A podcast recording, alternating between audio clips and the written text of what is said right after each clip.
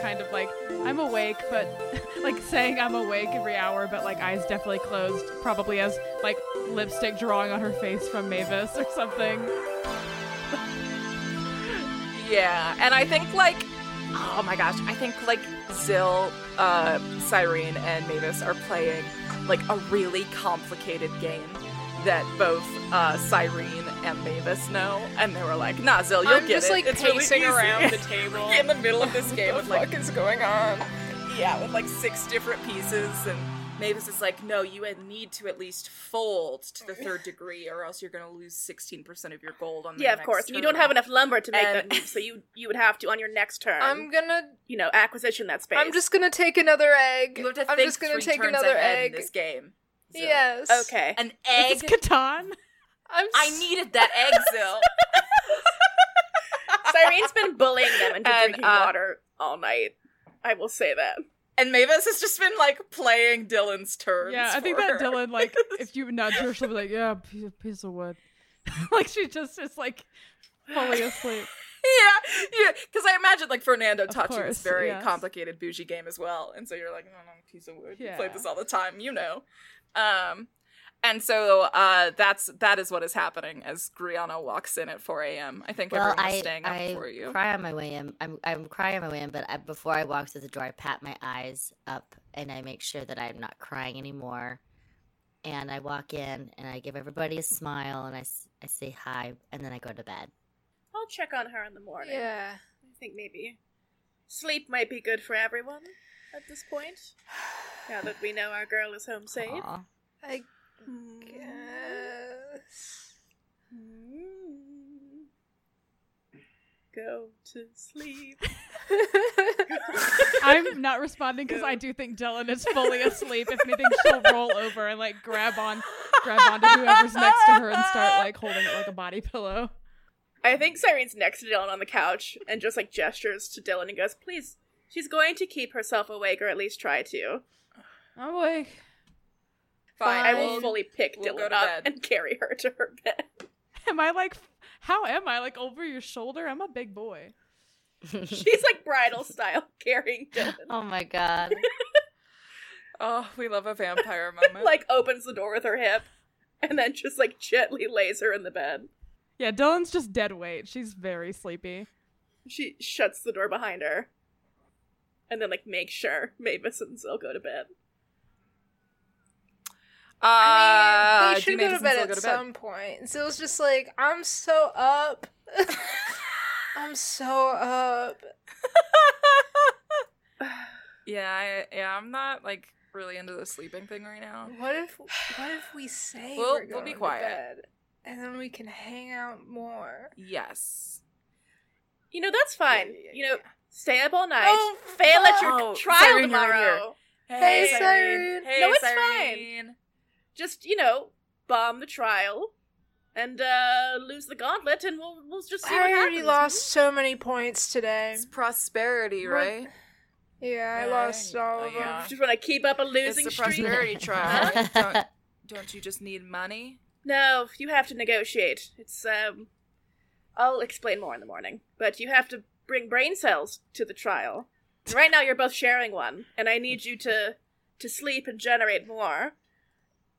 So you don't let down your team tomorrow. don't. Especially after Griana clearly had a like difficult night, possibly.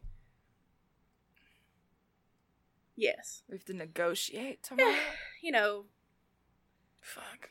it's like being on the council, but a model of being on the council with different provinces. It'll be fine. I will make you a big breakfast in the morning. Hmm? Okay. All right. Vampires don't sleep. So I'll be up. I'll just be here making sure you sleep. We could Yeah, just become vampires. You couldn't Sorry. handle it. And she shuts the door.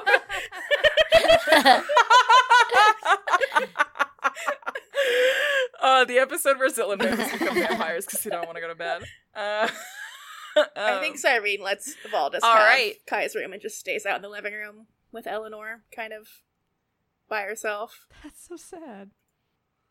Yeah. She, I think she's just thinking of Aura and like how weird it feels now with Valdis here. I think she feels a little Mhm. bit more isolated and on her own, and also is sort of uncomfortable with the line of questioning Valdis tossed at her earlier. Right. Okay.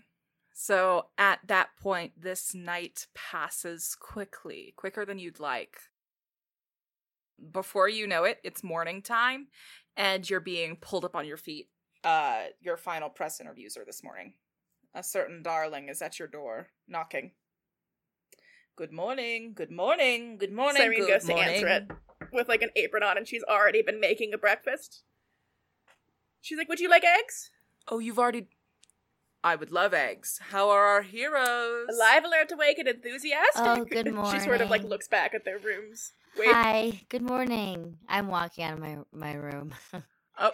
Uh, good morning. Thanks for coming by so early. Of course, we're getting we're getting you ready this morning for your final press interviews before the final people's votes. It's Right, important. right, it's important. okay, uh. I'm gonna go uh, get my clo- my uh, out of my pajamas. get out of my pajamas. Remember, we were thinking press ready looks. Absolutely. Press ready. I'm gonna go ahead and change into my varsity jacket and my uh, cool camo pants. Then Yeah, I think Dylan walks out maybe on like press ready looks, maybe, and then immediately is like, yeah, in her PJs and stopped in her tracks and is like, I don't, do I own a press ready look? Did Scotty not send you? No, An uh, arsenal no, of I looks just when I you was put joined the into a room that was also a gym. Okay, we're gonna have to figure something out then. Um, outfit emergency. I'm not the best at these. Uh, Scotty's better. My son Toastig's Who? What, actually Toast? great with these. Toast? Um, outfit. What? Uh, well, we call him Toast for short, but Toastig's great. what are you talking about? Um, Do you have actually, clothes I that fit might call me, Cyrene? Toastig. I'm sure I do. We can go look at my closet for a moment. Okay, I have really like wide shoulders. Oh, we don't have time for you to go all the way to a Oh, different, we'll figure it a out. different It'll house and then here. I, I, in my room, actually, I have Okay. some. Ah, okay. and then Cyrene takes her like house key and just goes to her house, but it makes it look like she's going into her bedroom. right, perfect. I think if, if you were cooking, Delicious. Dylan will try to take over whatever you Uh, were cooking while you're while you're off. Oh well, you have to come pick up Oh, clothes. okay, okay, so I'm coming, I'm she, coming, I'm coming. She like turns the burner off. I'll cook. Yep. What? Mavis says. Mavis says as she steps out. No, you I'll won't. cook You wait for breakfast. Zill, and Zill will oh cook no, breakfast. let her try. Uh, did I Let hear breakfast? What? she Wake almost up, burned the house down. It was What's- Zill's fault. What is my I've said fault? this so many times. No, you were I in charge was of not. the pizza in the oven, not me. You were in charge of the pizza. If you're the oven. supervised by Zill, then sure, go cook. t- go cook breakfast. No, I'm not gonna do it. Okay, If I'm you gonna little, be you little wimp. supervised. Oh fuck. Yeah, I said it. so who's cooking breakfast? You and Mavis, me and Cyrene will be back. we'll be back in a. Figure it out. Cyrene takes Dylan through the What do door. you do? You want to do eggs? Do you want to do the bacon? Okay, I'll do Uh, everything I'll butter the toast. Okay. and that's that's what the setup looks like. All right, and so eventually you all get back together, but uh, t- walk me through this uh, outfit picking scene, please. I yeah, hear I it. think That- that's just they me being like selfish. are in the f- like main room of Cyrene's house, and she looks at Dylan and goes, "You haven't been here before, have you?" I have not. This is so extravagant. Well, you're welcome to visit anytime. There's the greenhouse, the library, and then of course the closet. Wow. And they, you know, like with Griana, they walk past the fireplace with the portrait of her family. Uh, I think there's a big lizard sleeping in front of the fire. there's always like an animal around, and there's like a bird on the mantle. I think Dylan goes, "Who's that?" About the portrait. Oh, that's um, that's my family, Oh, my mothers and sisters. where are you in it? Is it obvious who Cyrene is, or does is it older, as like an older painting? I think because she's the oldest sister, so she's like taller than the others, but you can see she's like holding kind of this like little girl who's like giving her a huge hug that looks sort of like a little Cyrene, but just like a bit dirtier with like messier hair, and they both have like these huge smiles on their face. And then her other arm is around like another sister who has kind of like a like a side cut with a half shaved head whose like arms are crossed and is like looks kind of annoyed to be there but is still smiling a little bit. And then another girl on the other side of her with these like long pink braids with like big round glasses who has like a very like shy sheepish smile. And then behind them is Cyrene's like cool butch mom and then her other super femme mom like standing behind them both. It's like kind of like they're all doing like a big hug all at once. I love that. Yeah, Dylan. I guess if if there's like a possibility of a little siren or a big siren, I think Dylan would go. Uh, where are you? Which one is you? Oh, the taller one in the middle holding Nessa. Nessa. Yes. That's a really beautiful painting. You have a beautiful family. Yes, they were very beautiful. You I'm so, oh my god. I'm so sorry. Oh my gosh. Oh, it's all right. It's part of the Crimson Night gig, I suppose. What is not seeing your family or? Ah, both. You know, obviously being a vampire, you outlive everyone you had a life with at some point. That doesn't sound very fun. You'd never get used to it, but you learn to cope, I suppose, with other things. And she like gestures to the rest of the Yeah. house. Sorry, I didn't mean to bring your your morning down. I'm sorry. Oh, it's all right. I think of them often. Well, I, you it's know, nothing unusual. if you ever want someone to tell stories to, they look very interesting. You know, you can you can tell me. you would have gotten along with them. They're all very sweet. They look like it. Most of them. And she like leads Dylan up the stairs past the painting. Uh, and I think Dylan would see they all have like the eye insignia on them somewhere, whether it's like jewelry Uh, or like yeah, on their bodies. which I have on my little ring. And then I think Cyrene takes Dylan into her like big room and then into the walk-in closet and just sort of gestures. And she goes, "I think the things you like would be more back and to the left through that other door, There's another door. to the side closet. Yes, it's just several rooms of closets. Oh my gosh. How do you did you buy all this? Did you do you just have all Yes. this? Oh my gosh. Oh, and things are given to me, you know, suitors, What are you wearing today? presents.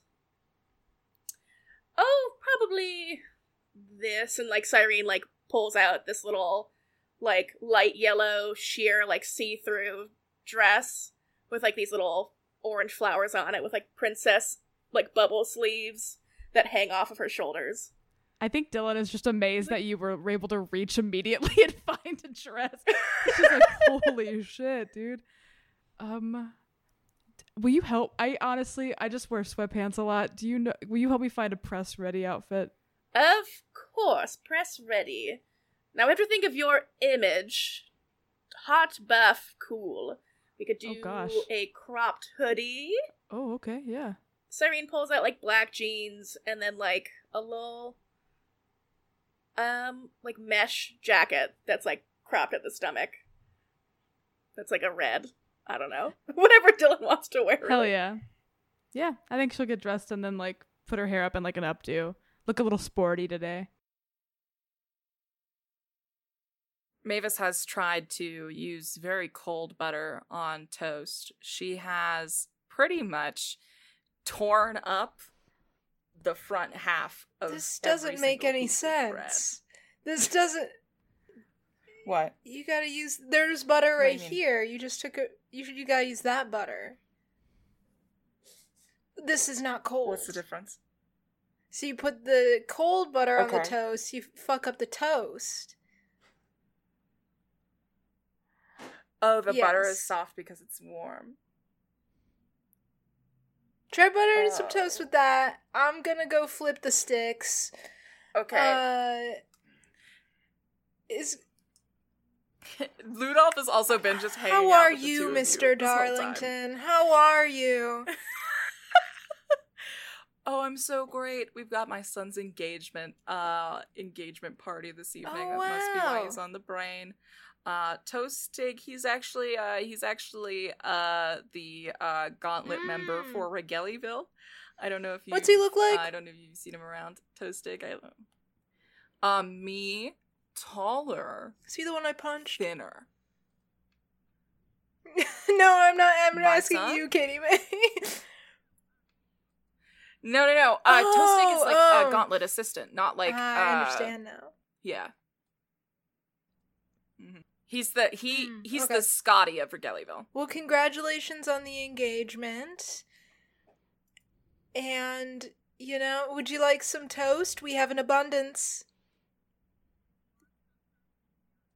Oh, I'm so sorry. It's Aristed. This is my press correction. Noella is the one who's in charge of Regellyville. Scotty is eliminated because she was in charge of Rielton. And Toastig is in charge of Aristed. So that is my press correction. So yeah, you you and uh you uh come back and I think Griana emerges from changing at the same time as everyone convalesces on on the kitchen for uh, final talks before final press interviews. Breakfast is being doled out, and uh, you can tell the parts that Mavis did because they're worse. Valdis has quietly joined you as you all coalesce. Her presence is. How's very everyone tall, feeling this morning? silent. Morning? I'm feeling all right. Good. Do you like my new look? Oh my gosh, I love your new look. It, oh, wow. Dylan, you're truly stepping out. Oh my Was- god! I let didn't me even guess. see that, Dylan. Si- It's from Cyrene's closet. Of course. I know a si- siren look when I see one. Good job, Siren, as always. You're an expert now. I am. I am. Today, I'm fa- falling you. back into my old looks. I felt like I just, you know what? This is what I'm com- comfy in for today. But let me tell you what. Whenever I look my best, it's because of Siren. You're too kind. And she's like choking down Mavis's eggs and it's like, oh, so good. All of you so sweet. Can I ask you a question? I've kind of mostly forgotten about this, but I think I noted that I brought Copper back to stay with me. And there's Iga and there's Eleanor. May I ask you, from my heart, what are the animals Yes. doing? Are they a s- are they a squad or are This they hating morning? each other? Uh, that is a great question. Can I get a D20 roll Yeah. with no additives from Carly? Yeah. I imagine I, I had Iga with me I- at this moment, you know, but you never know. I rolled a Let's seven.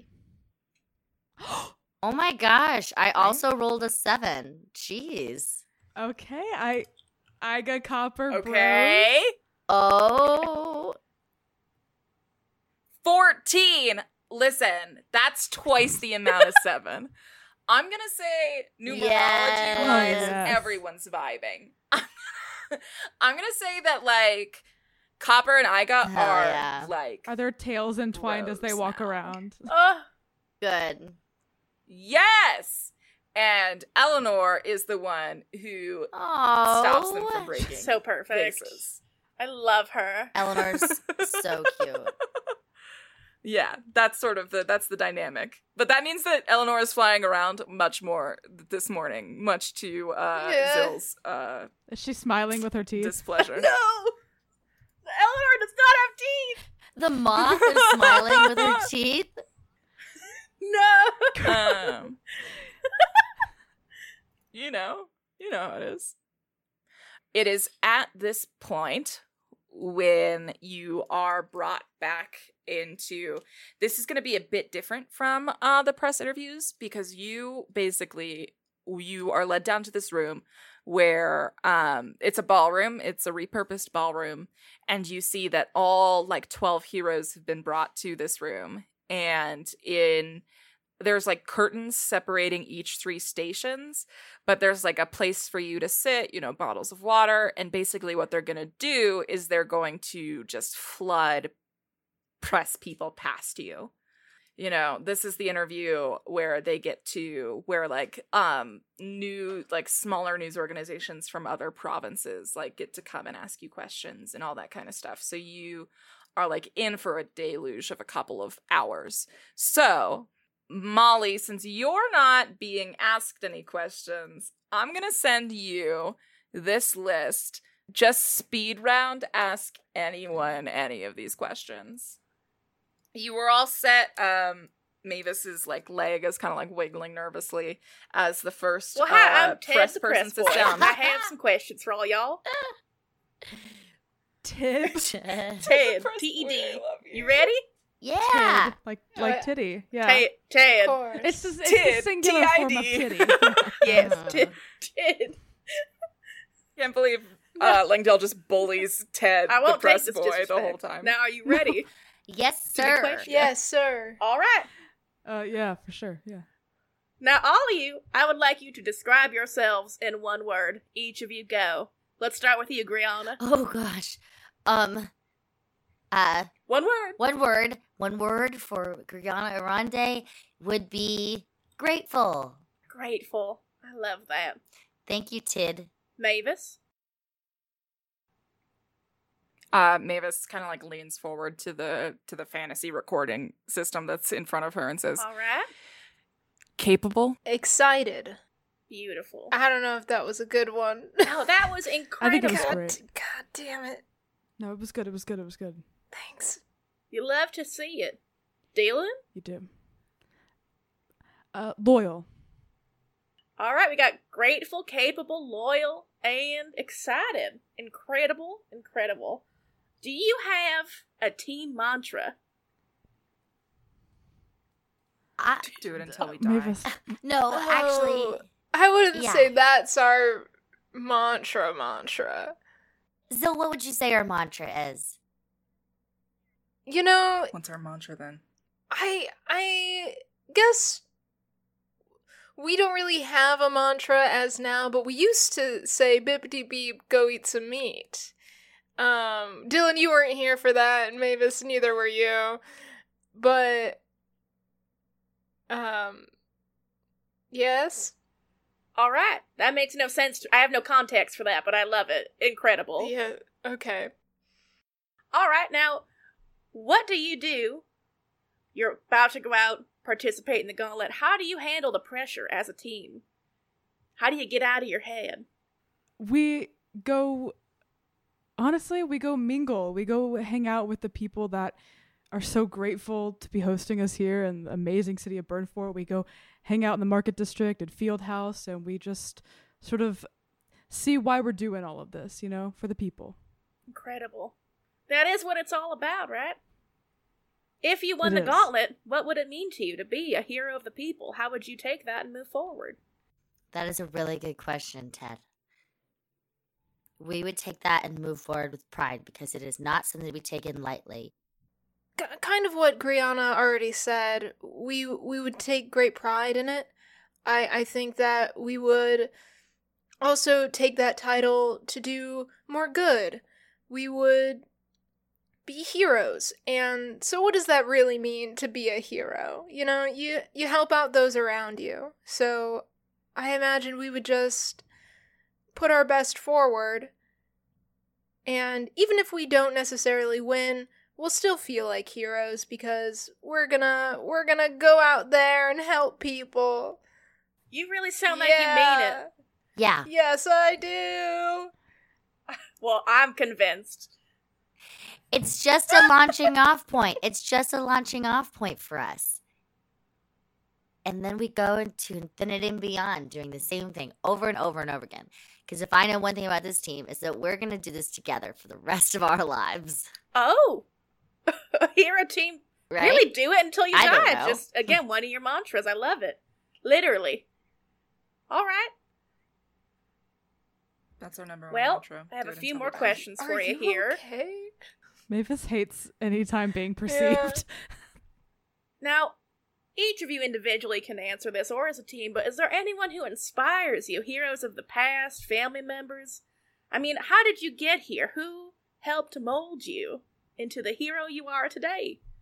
Uh, well, I, I think my my biggest inspiration one of, one of my biggest inspirations is my my my father Fernando Rose of the Royal Army. I he uh, definitely taught me all the things I know about the the physical side and the exhausting side of being a hero. But um, uh, my mother as well taught me the the part of it that's about kindness and loving other people and giving of yourself. Uh, even when maybe you feel like you don't have anything to give, that selflessness. So I think my, my parents combined kind of inspired me in the way that I like to be a hero. I would say that my family, my parents, and my brother, Franco Arande, we are related. He has a family. They were my biggest inspiration. Oh, Yes. interesting. Uh-huh. Now, I thought he was an orphan. I actually wrote an article about how his whole family died. So I. I'm Hmm. Hmm. Uh, I am not Like, uh, dead. he interviewed for it, so it's it's nice to meet you. It is so nice to meet you. I am not dead, nor are my parents. They are only half dead. And that is all I will talk about on that. Thank you. All right, all right. We appreciate boundaries, Mavis and Zill. I, I guess there's t- two people who I would say inspire me the most. The first being um, kind of an adoptive father figure. He has since passed, but I I feel like everything I do, I kind of do for him. He he really taught me that you can be strong. Uh in more ways than one. I don't really want to get into that. Um, but uh, the other person who I say would inspire me, and stop me if this is too cheesy, but Griana, I've watched you grow so much since, like, I don't know, since I met you, and seeing you just become a lot stronger and just more confident. I don't know. It it inspires me every day too. Thank you so much, Zill. oh wow. Oh, I'm gonna start to cry. I um Oh, I love crying. these this teammate more than I could say. And I these teammates of, of mine are just so beautiful. Each and every one of them as an individual and inspiring. And I would not have grown the way I have if it wasn't for them. Um, and I know that I will always keep growing no matter what because because I've known them and we've gone through this. And while our answers to your questions may not be extremely cohesive, it's just because we're all such such um strong individuals. and I love it. And I can see that in your team when you've all been through so much. I mean, Dylan recently fired from the Red Dagger division. Do you want to touch on that? How that affected you? Oh my god. I mean, Uh, yeah, I mean, I could clarify the language. It was not a f- firing, as far as I'm aware. Uh, yes, I for um reasons I was uh taken off of our the Red Dagger's final quest, and uh, that was the quest that ended all of their lives. So it seems like a very downer thing to bring up during gauntlet interviews, but I um I am still very much grieving those friends, and I am glad that I was able to return some of their bodies as well as the heroes of Langdale before I even joined them so that they could have heroes' burials. It was what they deserved. Dylan looks like visibly like kind of annoyed at this guy now after that. Sorry. No, I know. Ted like it's me, Ted. Ted nods. He's like, well, you know, we want to get into it. We want to know the underbelly of the teams and what it takes to get here, and it's not all joyful. Although, perhaps on a lighter note, Mavis Maymont of the Cobalt Boys family. Now that is something to be proud of. Would you like to touch on that? I mean, everyone in Langdale has been talking about it. I know before this team even came to the office, everyone was saying, "Oh my goodness, it's that girl that solved I don't know how many mysteries you and your brother was it? My twin brother, yes. Macklin, we solved over 30 mysteries before we were teenagers. And my personal Incredible. inspiration is well, the I'm sure when she definitely reads this, she will be touched. All right. Uh-huh. Well, I like I like put an Mavis ar- looks I like put so a hand on annoyed. her. Dylan, this got so uncomfortable. Uh, all right. Well, I'll just lob an easy one at you here to wrap up the interview. What is everyone's favorite color? green. Hello. just kidding. Yeah, it's green. Uh, yeah, it's green. Of course. Yellow. uh, like a sky blue. Incredible. Well, thank you so much for your time. God damn it, Ted, your Oh, time is up. me. Your All two right, minutes I'll over. Excuse myself. New gods be with you. Have a good day. Okay. I know. How, why did you say that, Ted? Ted. Do we tackle him? Do I come tackle him? I go tackle him. I go tackle him. I tackle him. I tackle him to Dylan, the no! ground. You can't. You can't tackle him. Oh my god! Think of the press, Dylan. I'm on Dylan's back. Security! Think of the press. Security! Help! No, I won't. Still holds me back.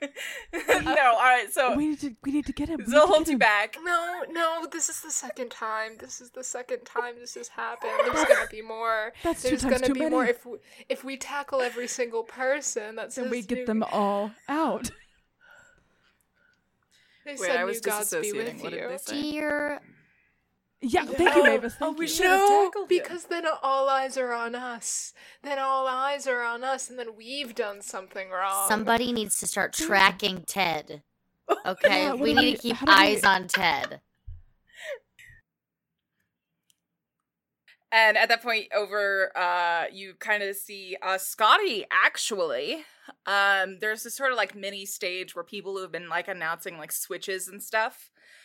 Um, like you actually see Scotty like step up um to it and says, "Good morning, all of the press uh, who are our gracious guests today. The Heroes Gauntlet welcomes you. I am deeply sorry for interrupting everyone's times here together. I promise we will add some additional time on the end for your very important questions. You see, Scott is very much uh, full professional mode right now. Now, uh, I did want to stop and make a small announcement. We did have a press announcement from the Crown hit right after this interview started, and I feel like it would be best if I went ahead and I read this press announcement out loud. Um, and Scotty like stops. Uh, she like looks back down. She looks back up, and she goes, "This morning, the Zolari family has announced that they are on their way to discovering a cure for the royal family at current. They are asking for space and respect." As the cure is being researched, but would like to thank Team Langdale in particular for helping them secure vital artifacts in the research process. On top of that, the final vote will be on Thursday, which is tomorrow. The ball uh, to celebrate the winner will be on Saturday. Franco, the pop star, will be singing at the ceremony. And the castle is no longer accepting visitors at this time, besides those who are registered with the Crown. Those have been the formal press announcements from the Crown. Get back to interviewing. And you see, uh, well, these interviews have been going around. Lucas has been quietly walking over to all of the teams and been handing out their mail. Lucas come over and Is says, me? "Just one message for you, Langdale." God damn it! No, it's actually for Dylan Rose. Oh, now I realize. And Mavis goes, "Why? I'm- why I'm just waiting on a letter. I'm just waiting on a letter. I take it. Yeah, you take it. Um, it is a simple letter. You can tell that it's not. Uh, it's been delivered by a carrier throughout the city. It's not been like sent through like mail mail. You open it and it says, "Morning, Dylan. Here you're inbound to the castle for another trial today. I would love to catch a glance at you. The castle has changed so much while I was away. Have you noticed the same? Things aren't I'm the really same." worried about her being Quinn. there.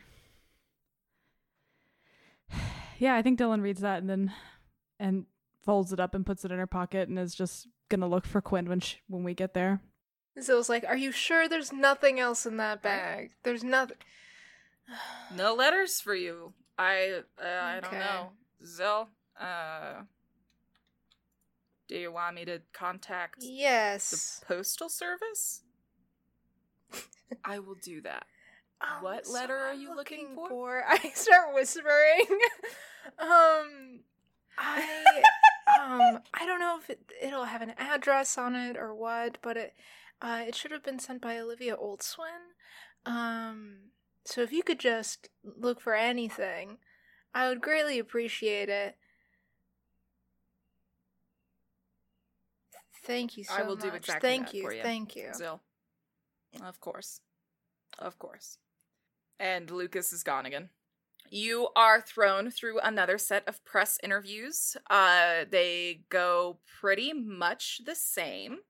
Um, except for this time, everybody just wants to know about the work you did around um helping the queen. Like all of those previous questions where they wanted to know about you and what you do, no longer. Um, they want to know you as the person who did this thing, um, which is very different.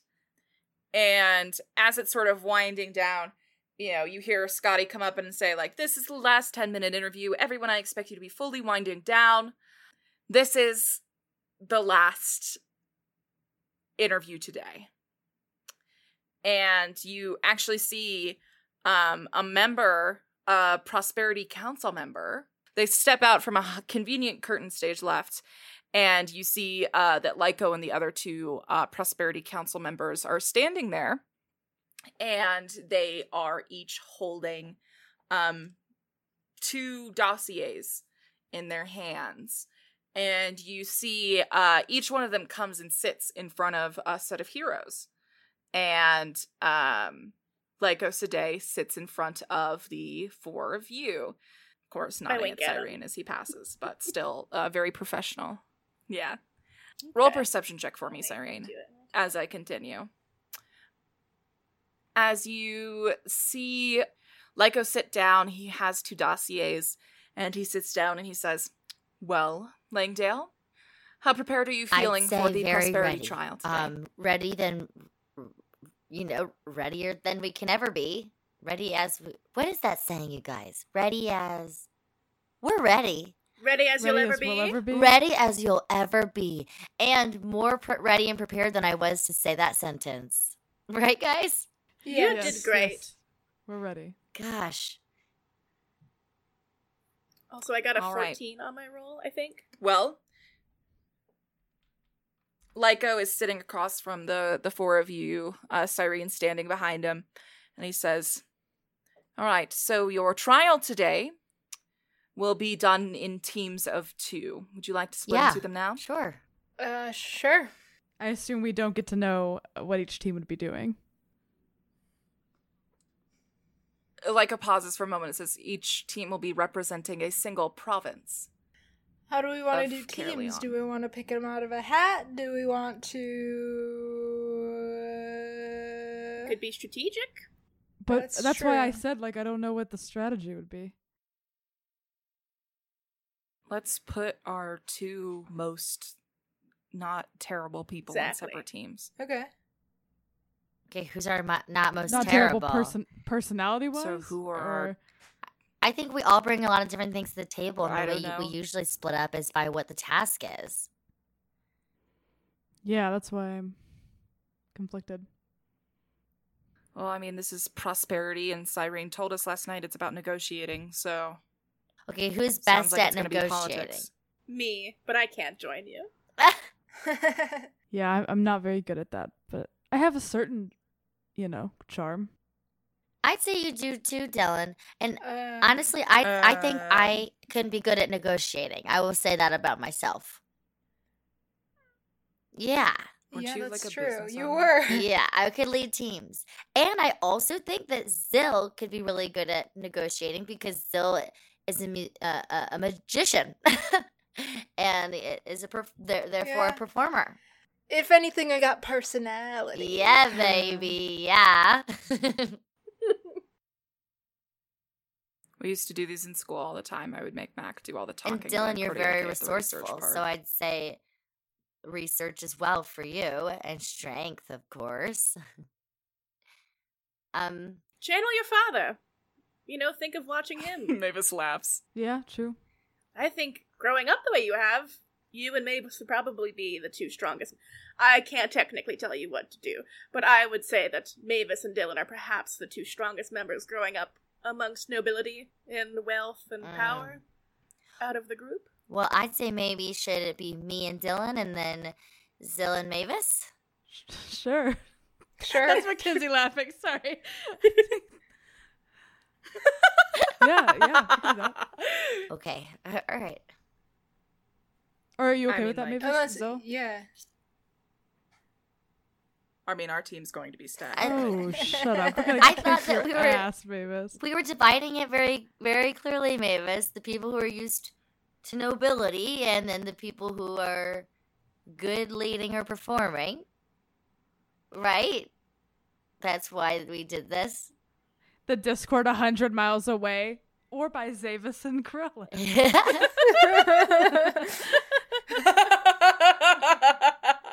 No, I think this. I think this makes Um, sense because I think I don't point- have charisma, but you do. I assume because you're a bard. hmm Um, and then I don't know where Zilla and Mavis's charisma lies in terms of just I've- on Let me on find paper Mavis's if you're like, charisma score. charismatic or whatever when it comes to rolling. I mean, if I'm performing, Yes. go. uh, then I'm very charismatic.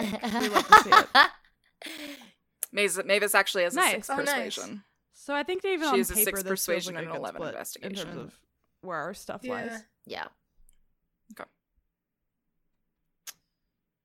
Um, all right. So Lyco nods and says, "All right then."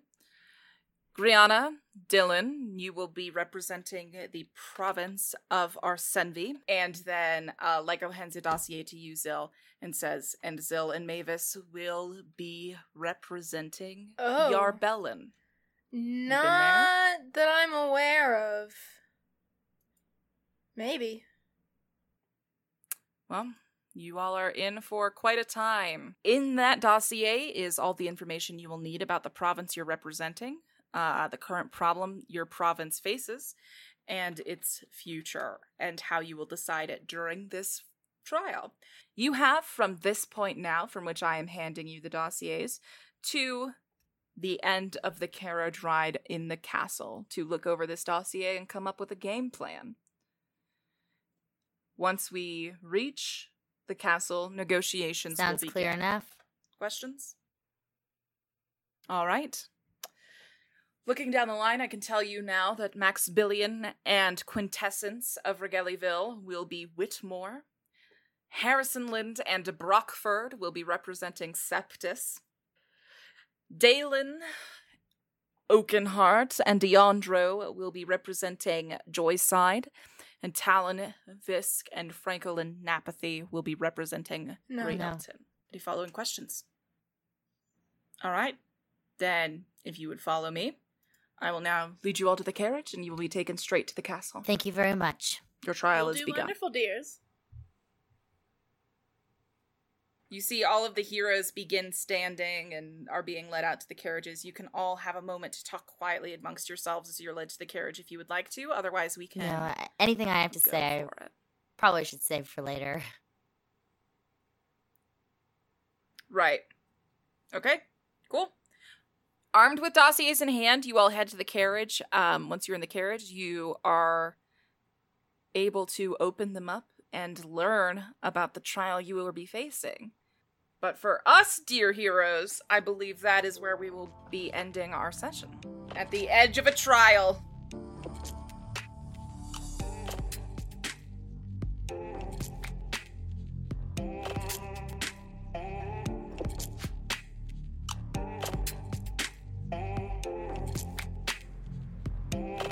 It is somewhat whiskey drunk and uh genuinely I think maybe happy uh that Mavis goes to bed on Tuesday night. Just oh, how many days is that? Four days before Yes, I didn't know what you were asking. masquerade.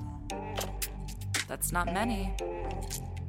And I think there's a joy in a moment where she forgets that this is on the agenda. I think honestly, um, I I don't remember what we say in canon what happens the next morning between Ciela and Mavis. Um, but if you had to ask me right now who has forgotten, I'm going to tell you that they probably like fell asleep like like but like on top of the covers on like some random bed um, in in the greenhouse. Um and so i think that's uh that's where we are when mavis falls asleep. And i think we're actually going to start this one from mac's perspective instead. Because i think like Mac goes into deciding these landscapes with intent. Right? Of like where he's bringing Mavis to have these conversations and why. And so like in in these moments shortly after like you've cast the spell I guess what I'm asking you, Mackenzie, because you're one of the few people in the world who I can ask this question and who will actually give me an answer uh, that is cool and good, and I love that about you, and that's why we're why we're friends. Um, Besties. besties, some may say. Um, I Yes, bestie. yes, bestie. What does Macklin's magic look like as he shapes dreams? Oh wow. I think I've always imagined his natural magic as having this sort of yeah, this like swirling like goblet of fire looking green sort of fi- yeah, like fiery swirls, but I think that as Mm. his magic matures and morphs it becomes like I feel like it used to be kind of crackly fire, but now it's very controlled, silken almost Oh, and there's like these dashes of black kind of smoke that swirl through them. And so i think that like when building the walls he literally can just like make a square with his hand pull it out and and like push that energy and it becomes like a wall. You know what i mean? Like i think he's gotten much more controlled there is a stiffness and a stillness and a elegance to his magic where there once was kind of crackling um Your mother would be so proud. Oh Uh, god mac would never want to hear that um but, I I think it's the truth, and I think that's uh, unfortunate for him. Um, yeah, so I think it's sleek, sleek and smooth and elegant with this, with still with that greenish black smog, but it's it's it's like a it's like ballet. I think the way he moves his hands and cr- and crafts uh, with with with magic. Yeah. And I think Mac goes to snap this perfect, like, rectangular door every time. You know, it's the same. And Mac goes to sort of snap this elegant frame in place. And as it snaps, Mac realizes that it's not a perfect rectangle right now. In fact, it's almost like a parallelogram as it's been warped slightly. I think he is very confused. I think he he tries to wipe it away and redo it. You set to you diminish the magic and it melts at your fingertips. You go to set it again and remind me what landscape is Macklin Maymont painting this time? Mavis's bedroom in their childhood home. Mavis's bedroom in their childhood home. They were, You like they had adjoined rooms, but he is finishing her room. Right. You go to snap this door frame in place yet again. And in that snap, even worse.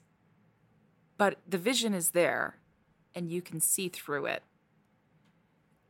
And you oh man, you have a you have a character sheet, right? Can I get an arcana check from you? Let me see if I do. well, let's find it. Let's find it. It's been like a year since we've looked at it. Uh, what's what's Um, the Arcana score? Uh, it's plus four. I can roll on Yeah. here. I got a twenty-one. A twenty-one. Oh boy. Yeah. So I think you pull it up and you snap it, and looking in, I think you are able to. I'm going to describe to you what Macklin sees, and I think you're going to be able to to get a good feeling for why Macklin understands what's going Hmm. on. Christ. Okay. So, Macklin is looking through this doorway and sees uh, Mavis with her hair pulled up in a bun in her painter's overalls. And she's sitting in her bed, um, as you saw her many times, but the room itself is a little different. There are still the tall windows that honestly reminisce of the fencing room at a Glaufmany. A Glaufmany, right? I'm pretty sure, yeah. Nailed it. Um, I always get paranoid now that I'm going to confuse it with Eggford Adventuring Academy because they're both like weird words that no one should have ever made. Um, so, but like very like reminiscent uh, Glaufmany windows. I almost think of the the windows that were featured heavily in uh, Dragon Age 2's set design Okay. you know that kind of energy i imagine their house um like a very like sterile industrial fantasy vibe Mm-hmm.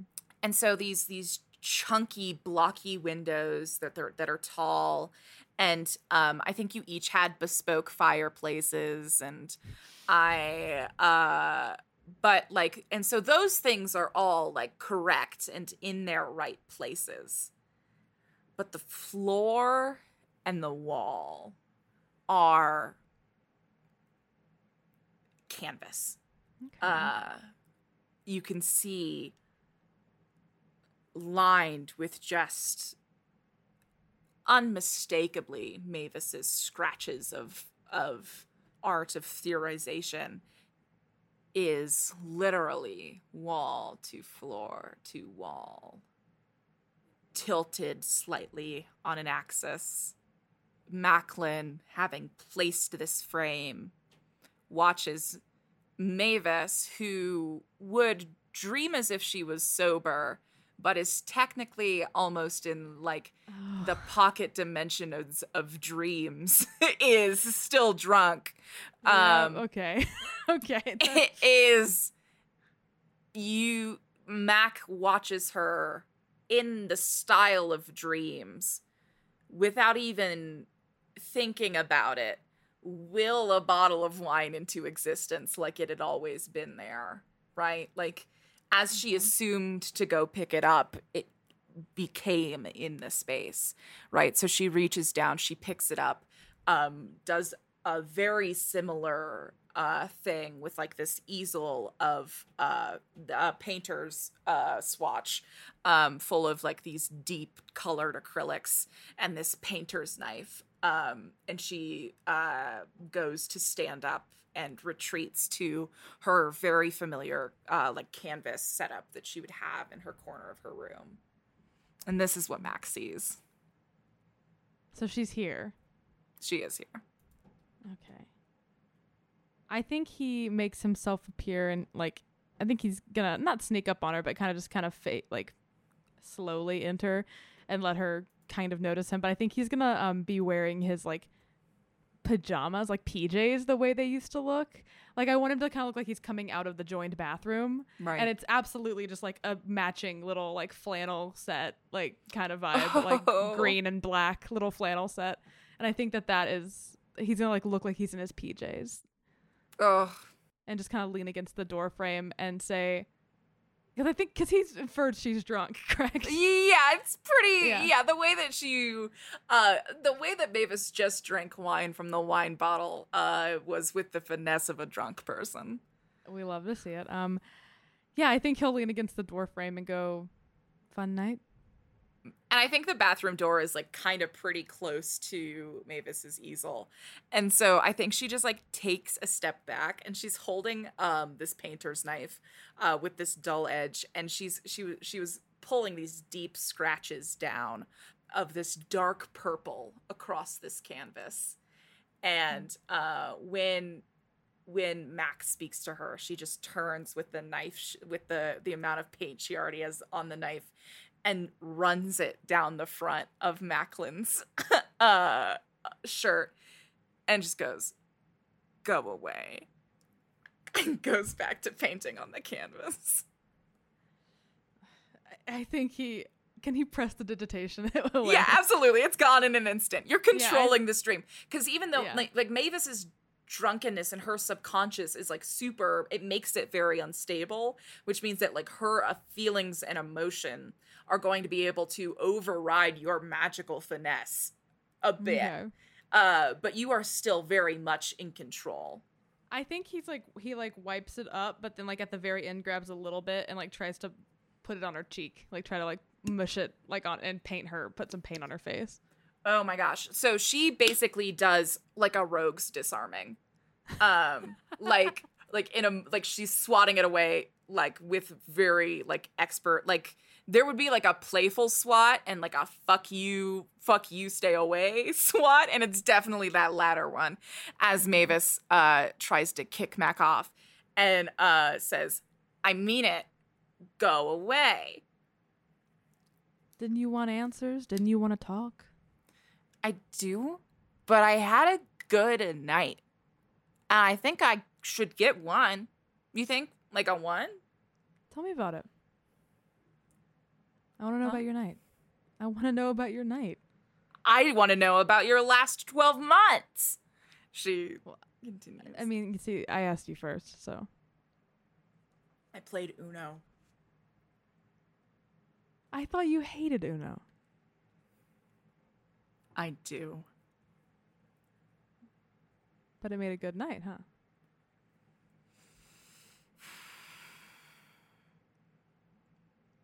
Is Lero still with you? He is, yes. What do you two do to pass the time? Widow's Delight. Think some of the things we do to pass the time isn't really appropriate to tell my sister. the there's a scratch on the canvas as the painter's knife loses its moment of finesse. I think he Um, kind of laughs at that, like he was trying to yeah. force his sister out a little bit. So that's why you left then. No. It's not the only reason why I left. No, it's not even the main one. And what was the main one? Remind me again.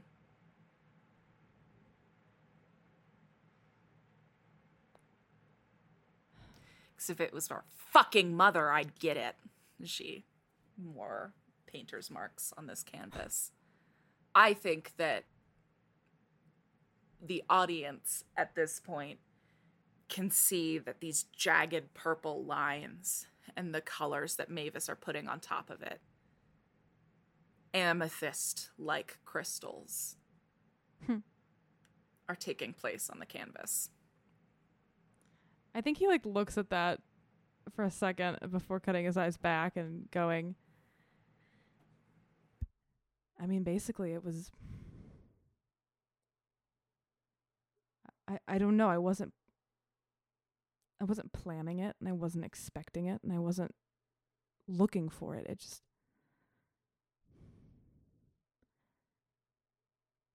There was something so there is something so intoxicating about not being a Maymont anymore. The freedom that has and Oh, but don't you realize, Mac? More people know your name now than they ever did before. Another scrape. what do you mean? Oh, we're quite famous. What happened? Every interview for the gauntlet, I get asked, Who's this plucky kid you solved crimes with? And I get to say, Oh, that was my brother. My twin brother, in fact. And then they say, Oh, where is he now? He must be so proud of the work you're doing here. And I get to say, Oh, well, he would be if he wasn't dead.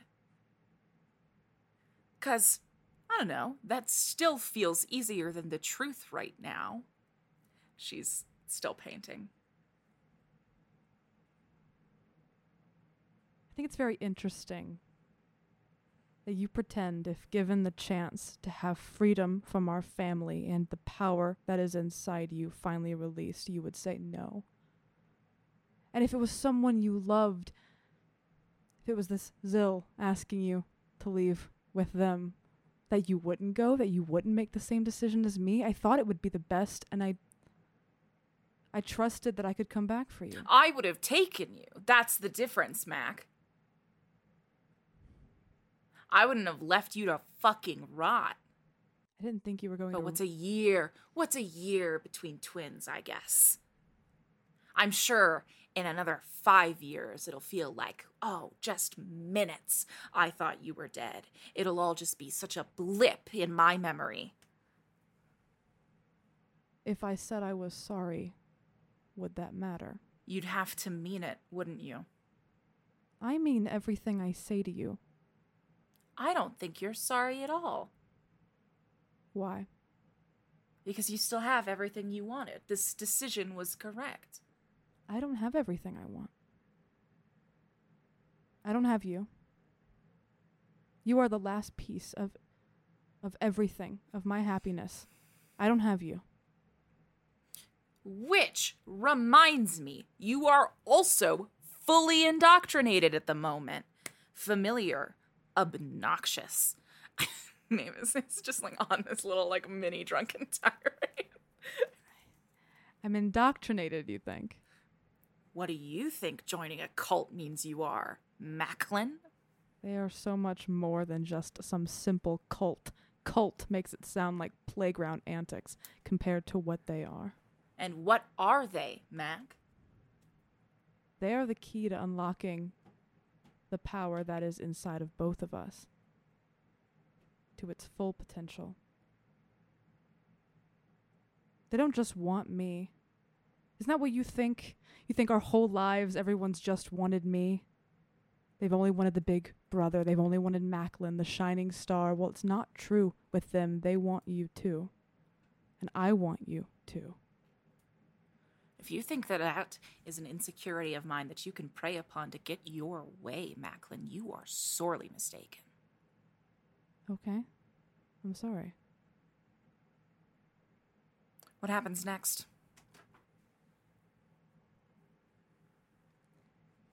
It's all up to you.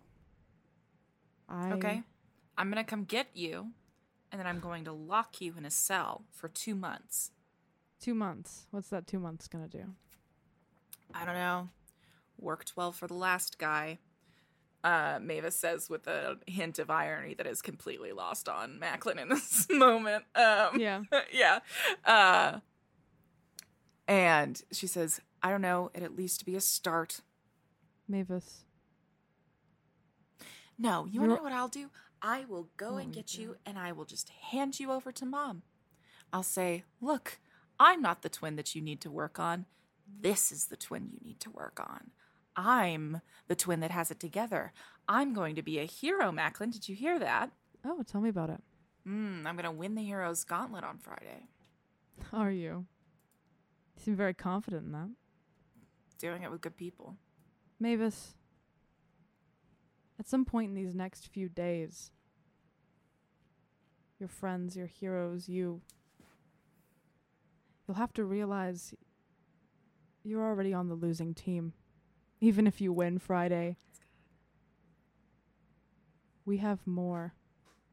More people, more planesbreakers, more everything, and I'm inviting you to be a part of the winning team.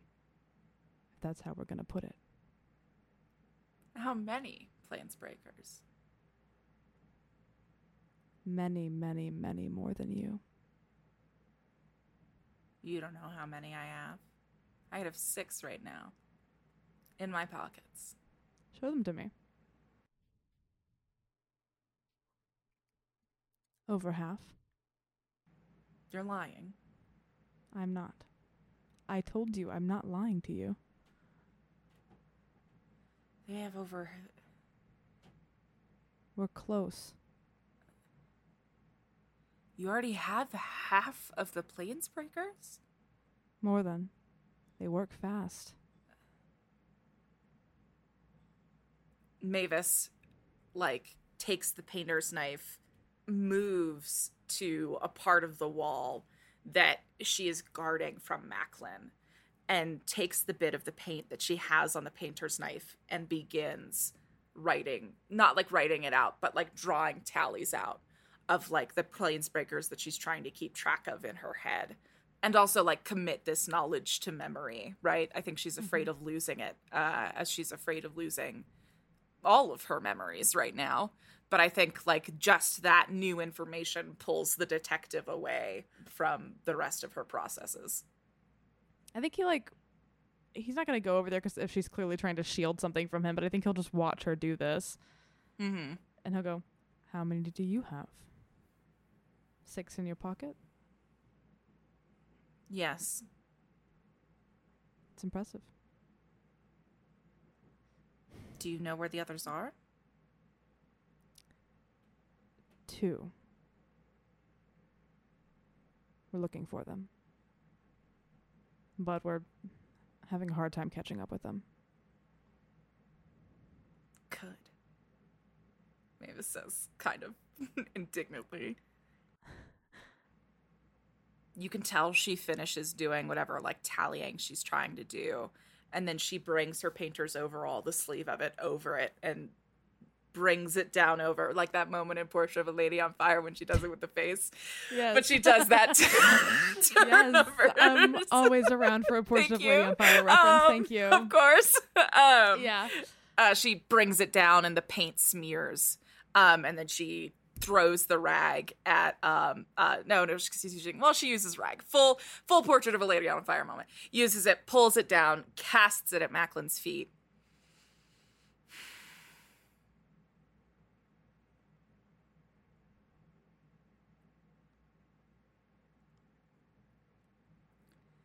You could always make sure you're on the losing team Macklin.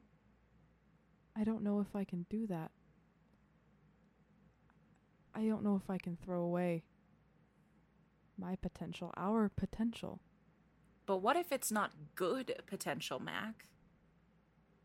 You're saying potential like it's something we weren't born with. The bloodline, our bloodline, has never given us anything but pain at a price. It's it's they've helped me find the power in it and it can help you find the power in yours too. You know we're alike, right? It's inside of you too. It's not just me. Have you ever don't been want- curious? I don't, I don't want power if it makes me a bad person, Mac. Who are you to say who's who's good or who's bad? The people you with work with are good. Have you seen them? Have you seen what they do to people? The people I work with are are good people, Mac. What that shroud assembly? They're poisoned, Mavis. That whole thing is poisoned. The court is poisoned. Everything in Burnford is poisoned because we are everywhere. We are in Arcala. We are in then Burnford. you insinuating that you are the poison. You're asking me. You're saying, how can you be confident in my goodness? And I'm telling you, I am working with good. And you tell me, no, because I have already poisoned it. Then you admit to me, even, that you are the poison. Mac, I miss you. And I want my brother. I have no interest in poison. I miss you. I just. I don't think I could leave at this point, even if I wanted to, and that's why I just. I want. I want my other half with me. I feel. I thought I wouldn't feel this way, and I do. That's why I want you, and I just. If we are the poison, it's too far gone, and I don't want you to die from it. Better to become the poison than to die from it, Mavis. I, I'm worried about what will happen to you if you're not by my side. I miss you, and I am not lying.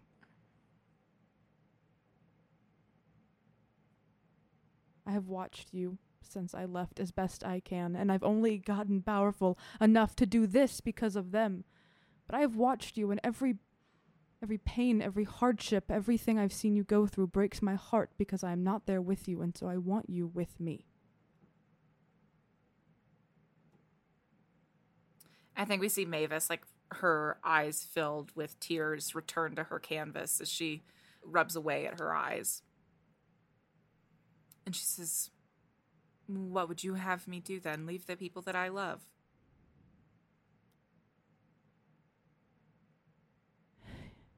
Yes, I suppose so. I'd. I'd come get you. If you'd ask me to, I would come get you. And there's a spot for you, Mavis. It's yours.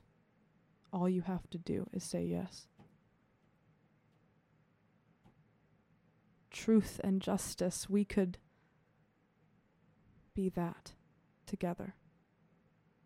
I'd have a, I'd have a condition. What's the condition? I'd ha- I'd have a list of people that would stay safe.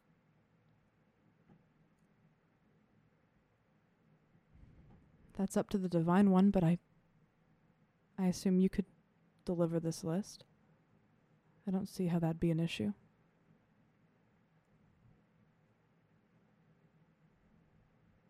Would you take me to this divine one? Yes. I don't know if you want to travel with me, Macklin. What do you mean? I've got a target on my back right now. I know, and I I, I won't let her hurt you again. I promise. I, uh, I, I don't. I never thought she would be able to hurt me, but she has a planesbreaker now. When did she get a planesbreaker? He gave it to her. He, that little clown. What? What? What are, Who are you you, talking talking, about? Lucius. She. She's gunning for you to get rid of you because of me. Because she's threatened by you, and I know she hurt you, and are I. you talking about that bitch who I, I you know i think we see like the the the room kind of change. I think we see the room like i i don't think mavis sees it right? Because she y- you don't process your own subconscious right? But i think mm-hmm. mac can see it. The ceiling sinks like 10 feet and the room becomes markedly smaller. Who are you talking about? oh, yeah, I guess you're right. Oh, cool. Two tall women who want me dead. I love I won't. I won't let any of them hurt you. She Lucius is just. She's threatened because she- Wait, she, she's that so she is. She is a saint. She is. Oh, she is, and there's not what enough. Did she take? Um, and I think uh, Mavis kind of like screams in frustration in the room. Another bit in. Um, Mavis, we have to calm down, okay? I I oh my god. I just and I, I, I think uh, we see Mavis start to get overwhelmed, and I think we start hearing her mutter, uh, just start like muttering to herself, like, um, you know, f- first, uh, you know, you, you, you, we hear her sort of like lament like this journey that she's been on, right? You know, she she speaks very bitterly of of her thought that she had discovered not only the lead to not only like because I think like when Mavis found this dossier with Kai, she not only thought it was a clear ringer for the danger, like the immediate danger in the room, but I think like she also thought it was a lead to Mac, right? Like I think it mm-hmm. like affirmed her like I'm on to something, Bones. And that initial like joy leads into like that that like anger and building anger of no one believing her. And then that like huge bit of loss as she realizes she was wrong.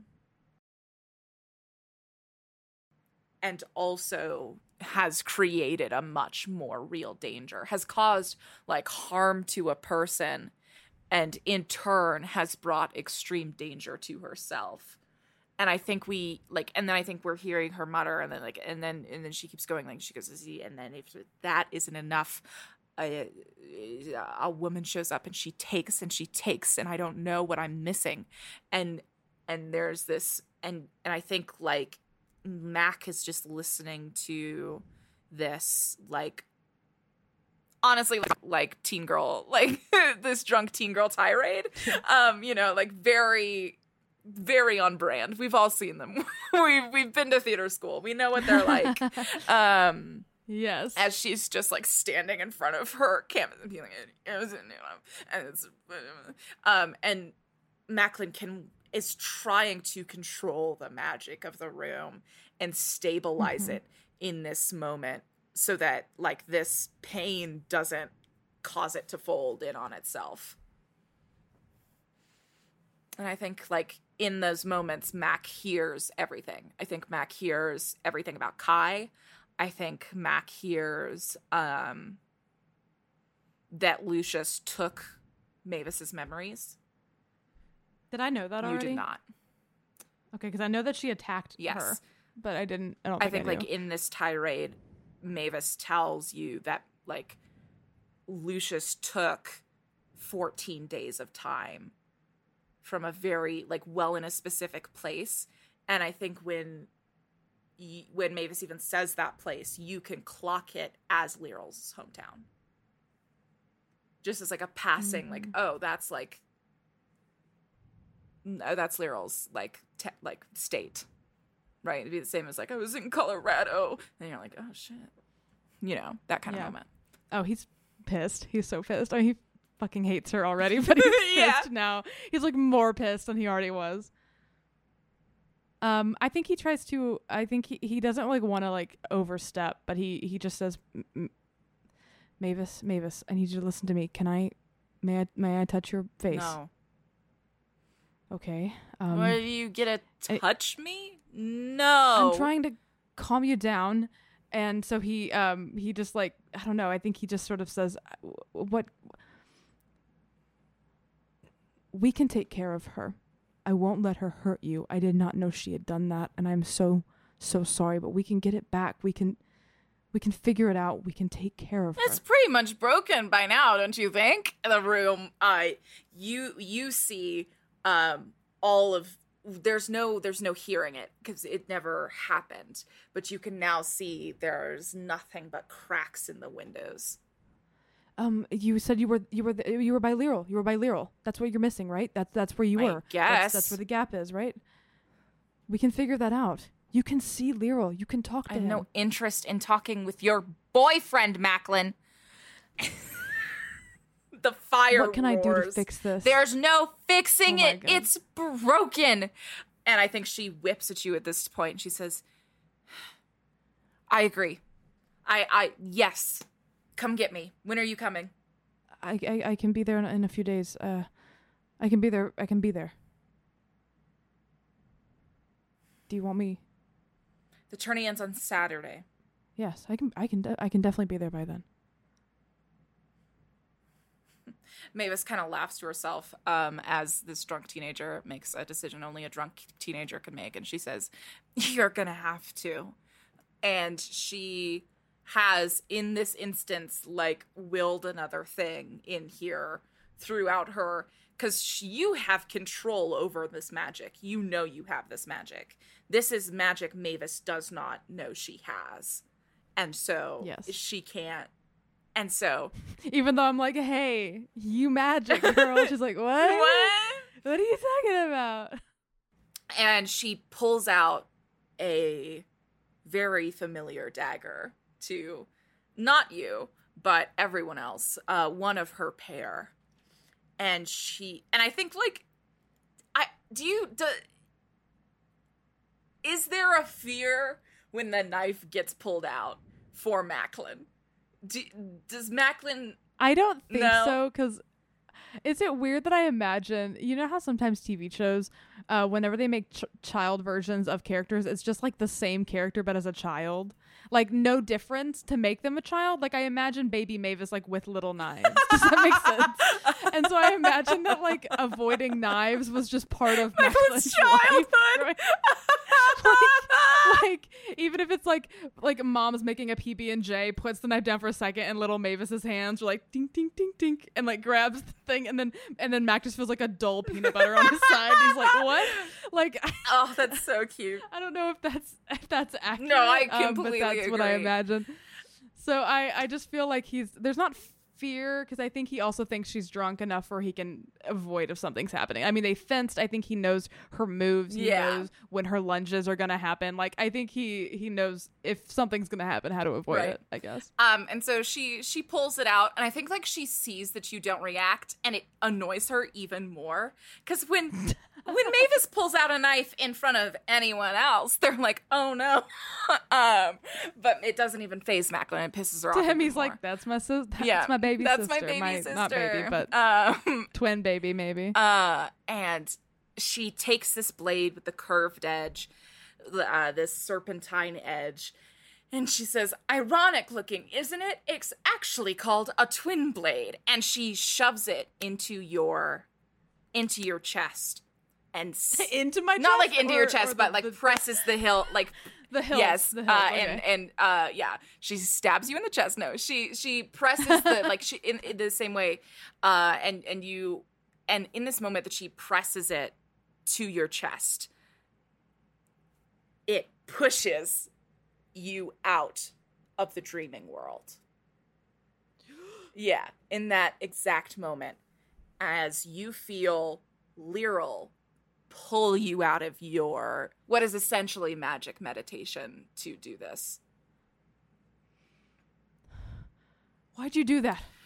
I was I was I was doing something. And uh you you reach up and you see this knife in your hand. Oh god. If you want to give me another arcana check, we can uh see if Macklin can discern the nature of this. Let me see.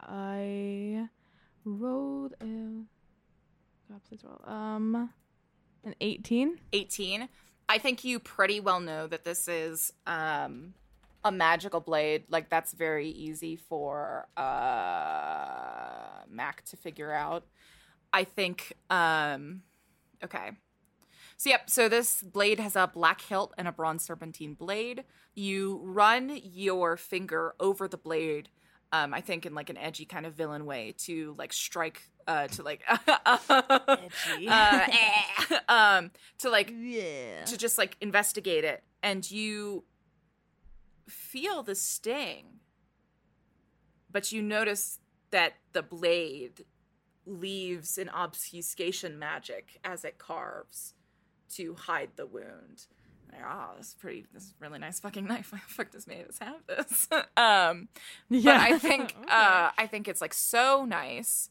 Um I also I think it's I think it's so nice and also your arcana check were so high that you kind of know about this style of blade because there were probably like 6 to 10 sets made of it.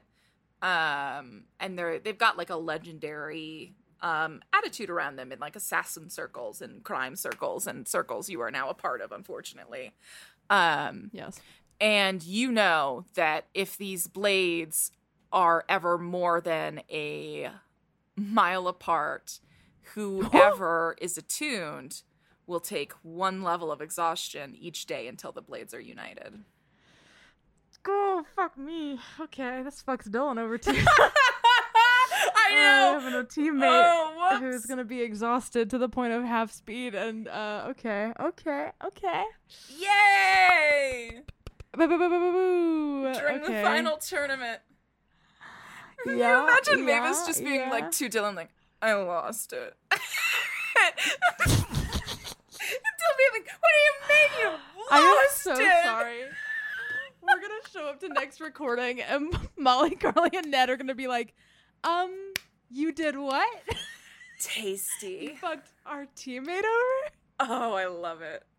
Yep. So the bearer of these blades commits to keeping them united. If these blades are ever more than a mile apart, whoever is attuned will take one level exhaustion each day until these blades are reunited. If one blade is ever destroyed, the other immediately shatters, turning it into a fine and shimmering dust. And he he knows she could die from exhaustion, Mhm. right? Okay. Cool. Okay. I gotta get kick my ass into gear. Fucking get there. Yeah. Um, but yeah, I think I think so. Like, uh, this blade kind of like falls into your hand, uh, as it drops from your chest. Um, I think Mac also sees a bruise, um, running down his chest, the exact place that Mavis smeared the paint, which Hmm. is Macklin has Weird. no explanation for at this point. Um, Yeah. and I think um, just uh, is like sat next to you um, to sort of bring you back, and we are in a place that our dear listeners and the arbiters of face of fate, the arbiters of fate would recognize. Why we are in the fanciest bar in Losi, the Fortune's Fool. And you're sitting on this velvet like bar uh bar stool. And um Lyryl's next to you and says sorry babe Atherin's being a bit specific about when we're leaving Is she trying to go right now? Of course, Mac. What's another night without rest into the Rosewoods? I um Yeah, um so like I should I need to get we need to leave. Yes, Atherin says just a few hours to collect materials, and from what she's been able to gather, Gwen led this Phoebe into the Rosewoods. Of course. Of course we have to go to the Rosewoods. Are you ready? I'm ready. You think you're going to get the answers you're looking for in there? Lyra kind of nods into the Rosewoods. No. I think I've I think I know where my answers are. You're right. My eyes. Lyral offers you a hand to lift to lift you up. I think Mac takes it and stands up and says, um, I love you. I love you. I think he, ki- he kisses Lyral. Yeah. I really love you. I love you as well, darling. I wouldn't have woken you up if I didn't. Because we know how Atherin feels about your frivolous use of valuable magic. I know how she feels about it, yes. Let's get ready to go then. That's why I woke you. Do you need anything from the armory? No, it's all me, you know. And he kind of does like a little, like, his fingers, like, wags his fingers a little bit, and like, a little bit of spark comes out. And Lyral uh, shakes his head and says, I couldn't even convince you to put a chainmail shirt on. No, I don't need it. and uh Lyral, I think, uh like rolls his eyes and and gives like another like uh soft kiss on like the corner of Mac's mouth. Um, you know, one of those very like tender. Um and then kind of presses his forehead to yours and says, All right, just a minute then. Um and then gives you like a final kiss on the cheek and kind of slouches this kind of almost duffel bag thing over uh, his shoulder and heads out of Fortune Fool. Fortune's Fool. How many days from Losi to Burnfort? Ooh, okay. Let me pull up the map in my head. Okay, so if the Rosewoods are here, Burnfort's here, Langdale's here. Langdale to here was how many days? Oh, I don't remember. Uh, two week trip? No, ten day trip. Ten day trip from there to there, and there to there isn't as long, but still, without magic, you wouldn't be able to make it in time. Good thing you're a magician. I think it's about a six day trip from here to Burnfort. what would I need to do magic wise to get there on time? Good me. question. You might need a powerful artifact. Now, good thing you know who has them. Uh, it would be Lyral and Atherin. Uh, you have most of your magic in your bones, so you don't have to worry about it as much. But uh, both Lyral and Atherin actively uh, kind of like boost their magic with some magical artifacts. Um, so they both have few. Uh, a few. You do know that Lyral has a shroud key in his possession that leads to a town, maybe a two day travel from Burnfort. Yeah, I'm gonna have to steal that. Yeah, I mean, you. Can I? I mean, yeah. You- no one's around, right? I mean, Mac, Mac, and Lyral, I would assume like keep their like belongings together in the same like go bag. Um, so you would know where it is, absolutely. yeah. I think that Mac gets a tiny piece of parchment. I think he writes, "I'll be back." This is important.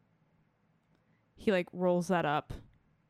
He puts it like through the keychain, maybe as he takes the key off. Mm-hmm. and puts it back in the belongings and i think he goes to the door of fortune's fool and he sticks the key in and i think there's this mild hesitation and then in to himself he thinks at the very least i owe this to her and i miss her and he turns the key and he's he's going to do his best to head to burnfort Just in time. Providence will be so happy to see you. jesus Ah, that's where we'll end it. Sweet bean. That was good.